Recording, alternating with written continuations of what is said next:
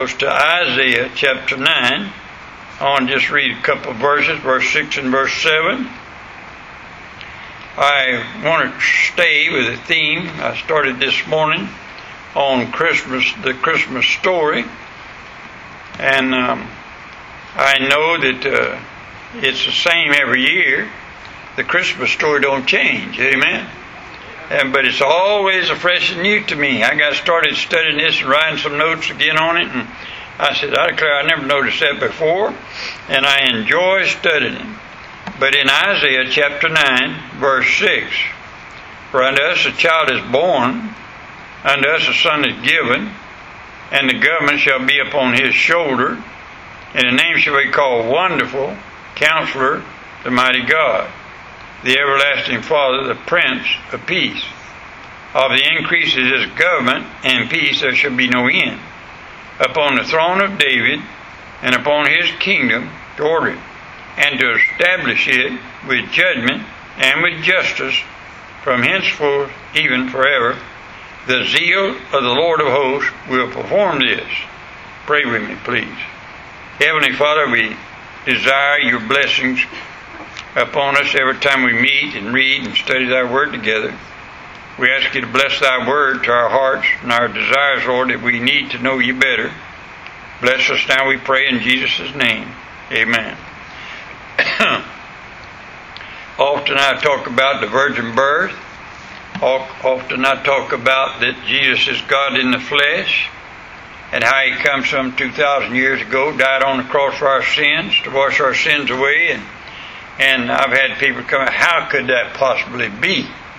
Well, the last part of verse 7 answers that. The zeal of the Lord of hosts will perform this. Amen? That's how it's done.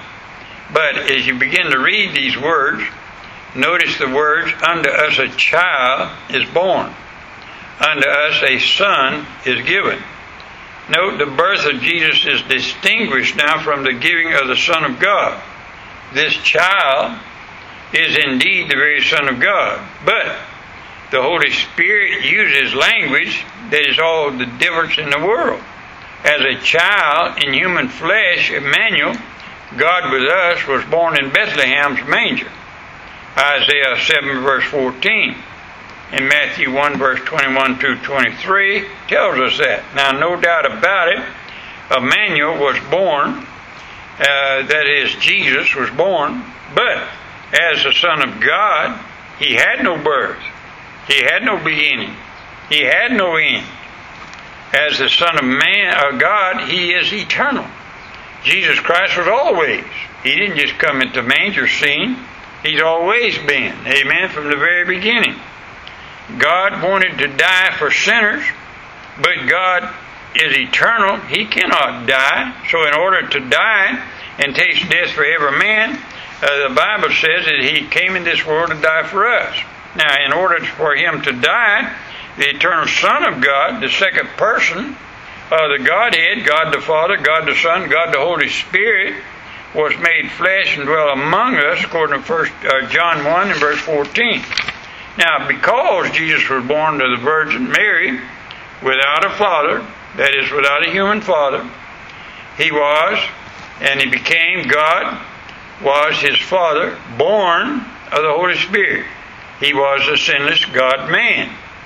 And because he was perfect man, Jesus could, he is the only one who could and can suffer death for every sinner. Simply because Jesus was eternal, God manifested in the flesh, sinless, all powerful and divine. Therefore, on that first Christmas, Jesus was born into this world. But as a Son of God, he was given to become the world's Savior for sinners and for Israel's Messiah. Now, Satan didn't just begin to try to get rid of Christ and all Christians. The devil has been trying to do that ever since he came into this world in the Garden of Eden. The devil's crowd has been trying to take Christ out of Christmas ever since. But Satan knows better. He can't do it. What bothers me right now is the devil's using this virus thing to stop church and stop the worship of the Lord Jesus Christ. But I got news for him. He can't do it. Amen. Amen. The Bible makes it very plain we'll always be a remnant serving the Lord. And I'm so glad to be one of them. Amen. Millions, think about this. Millions will sing about the baby Jesus during this Christmas time. Millions will observe the manger scene, Jesus in the cradle during this Christmas time. The story of Bethlehem, and you could go on and on. All these things tell us about the Lord Jesus. For over 2,000 years now, historians all over the world are remembering the Savior's birth. They sang the Christmas carols. Also, all secular history dates from the birth of Christ.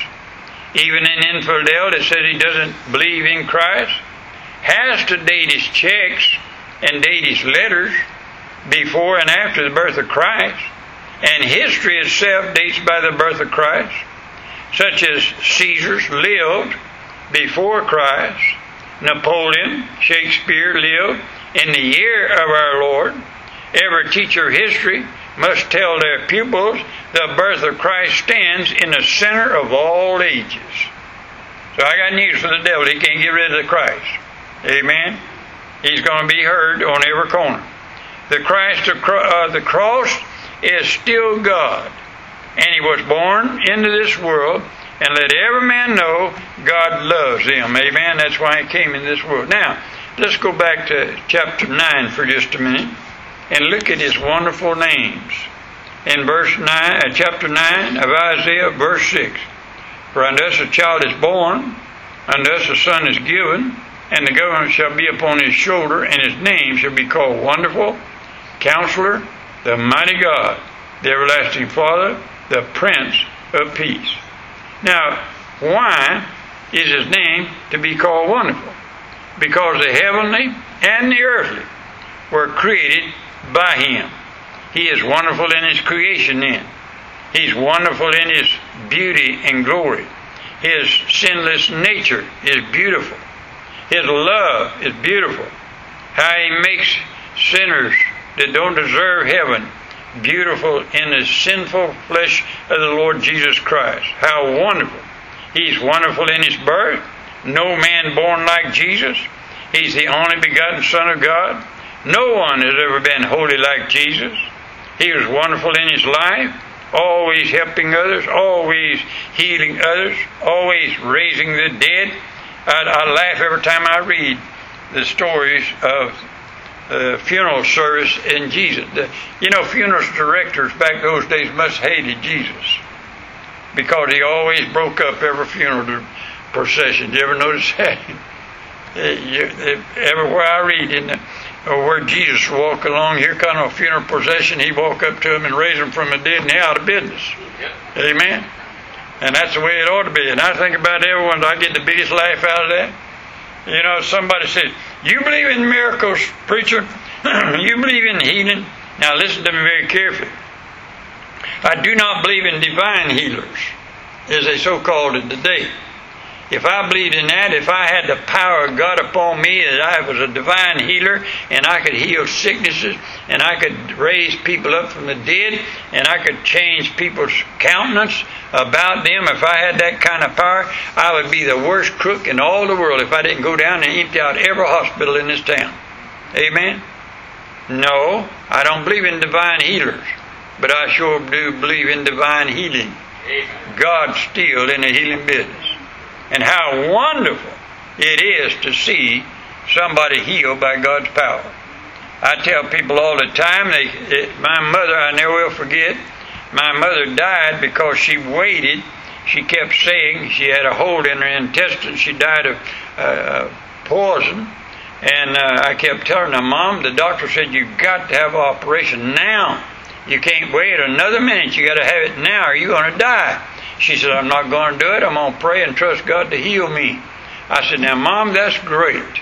But what you've got to realize is God gives those doctors their wisdom, their knowledge, and God gives this medicine and brought it in this world to help us. And you've got to do this thing. And she waited too long. And uh, she died from it. What I'm trying to say, thank God he's still in the healing business of. Amen. Amen. I have prayed for people and I've seen him heal people and I, I believe in divine healing and I say how wonderful it is to have a Savior that's in the healing business. He's wonderful because he has defeated the devil. Amen. Every time I turn around, the old devil's after me. This morning, I had a bad headache before I come to church, and I took an aspirin, uh, just a regular aspirin, and uh, I got that thing stuck in my throat. And uh, the devil weren't going to let it go up, he weren't going to let it come down. And I was having a time the whole time I was preaching, but I finally got it down somehow or another. But I have noticed that the devil will fight you if you want to serve the Lord every way he can. And he's still doing it. In John 7 and verse 46, never a man spake like this man. Amen. Now listen to me. I love preaching. I love different kind of preachers. I've told you this many a time. Oh, uh, you know, just big voices, little voices. I don't care. I just love preaching. I love some here. But how would you like to sit under Jesus? I mean, Him personally. How would you like to go to church and Jesus got up and just preached the Sermon on the Mount? Man. Or John 3.16. How would you like, man, and listen to this, John 7 verse 4. Never man spake like this man. No one ever died like Jesus. Jesus gave up his life. He gave up his ghost. Amen. No man took it from him. You, me and you die, and we can't keep our life in ourselves. But God can. And Jesus gave up his own ghost. He is mighty God. Amen. And every time I read this simple little story, and part of it is foretelling of the coming of the Lord Jesus Christ, I think how wonderful, notice how wonderful he is. What a great counselor. You know, I tell people all the time, and I do it myself, I need help every once in a while. You know, I just need uh, somebody to sit down and talk with me. Dr. Curtis Hudson was one of my friends and uh, in the Lord. And everybody, a man told me this one time, he said, if in your lifetime you have five friends that you can really count as your friends, you're a blessed person. You think about that for just a minute. If you have five people, because I know that I've, down through the years, I've pastored, and uh, I've had people to come up and tell me, Brother Strachan, I love you, and I'll never change loving you. But let me tell you something circumstances change. Amen. But aren't you glad that Jesus never changes? Dr. Curtis Hudson could call and talk to me, and I could talk to him and we could just to say things to one another, knowing that it would never go any further than that. He's my friend. Amen? And we were friends together. But I thank God for this. If I want counseling, I go to Jesus. And I listen to His words. And He tells me all the time, just be still now and wait. I'm still in control. Amen? That's real good counseling right there. Amen. He goes through the word. He said, Now just wait on me. It'll come out all right. Amen. And you learn to relax in his counselor. But listen to this. He's the mighty God. You know what that's so important? You ever face something you just can't change? There's people in my life that I want to shake them sometime and change the way they live. But I found I can't do that. But I know one he can. And he notice he he never changes. He's everlasting. He's a mighty God. Amen. And God can do anything. We read a verse this morning where God is anything too impossible for God? No. He can do anything. He's the everlasting Father, the Prince of Peace. I've been reading I believe that Trump ought to get the Nobel Prize, for the Peace Prize. I really do, because of what all he's brought of peace across the world. I really believe he ought to get it if it's such a thing. Of course, nowadays it don't mean that much, I guess. He used to. But uh, he has done his best to bring peace in this world. But you know what I learned from the Bible? There will never be complete peace in Israel till the Prince of Peace come back.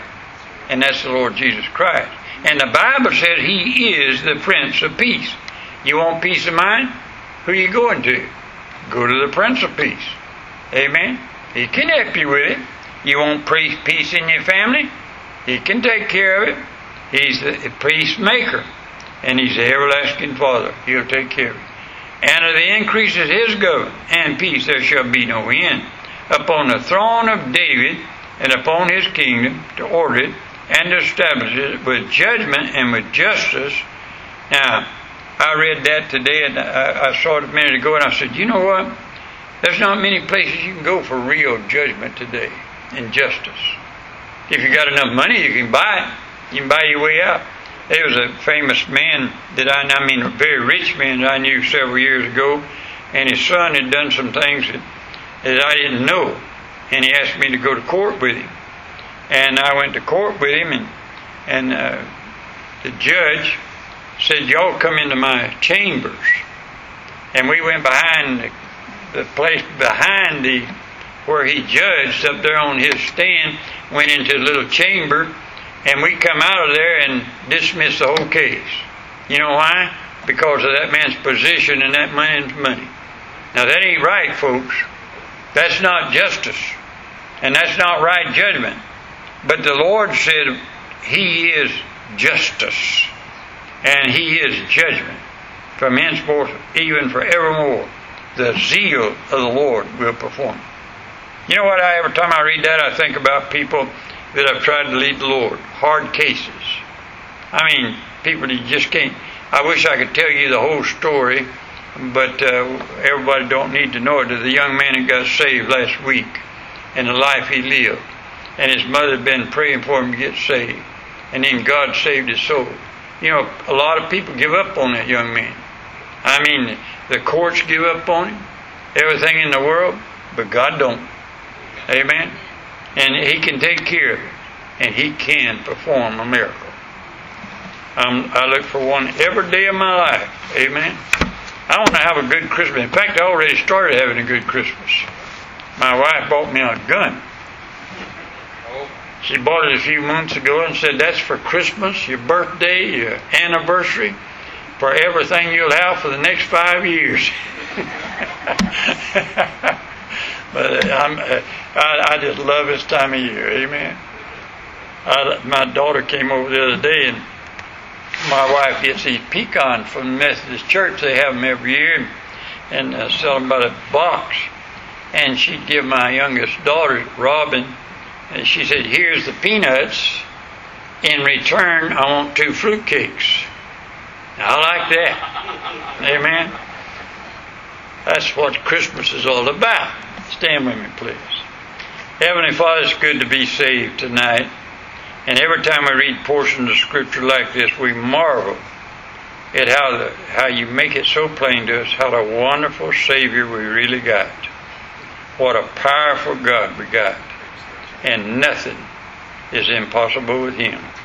Bless us tonight, we pray now in Jesus' name. Amen. Let's sing something, please. Turn to page 13. Chuck, can you turn this up a little bit for me? That is a doing. Almost as bad as me.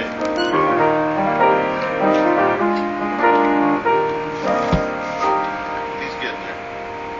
Mm-hmm. Testing. One, two. Testing. One. Testing. One. That way they can hear us. There Let's sing it. I must tell Jesus all of my trials. I cannot bear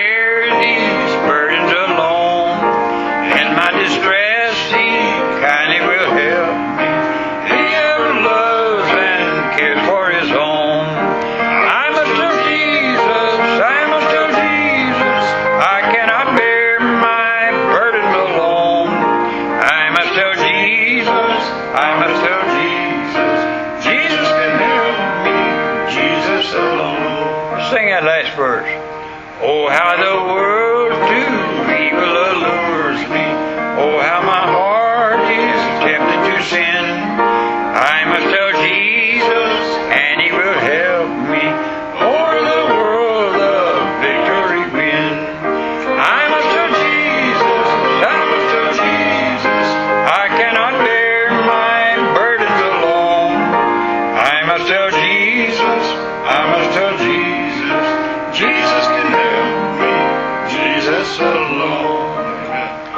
Father, go with us this week now. Watch over and keep us. Yes. We would even pray, even so come, Lord Jesus. Amen.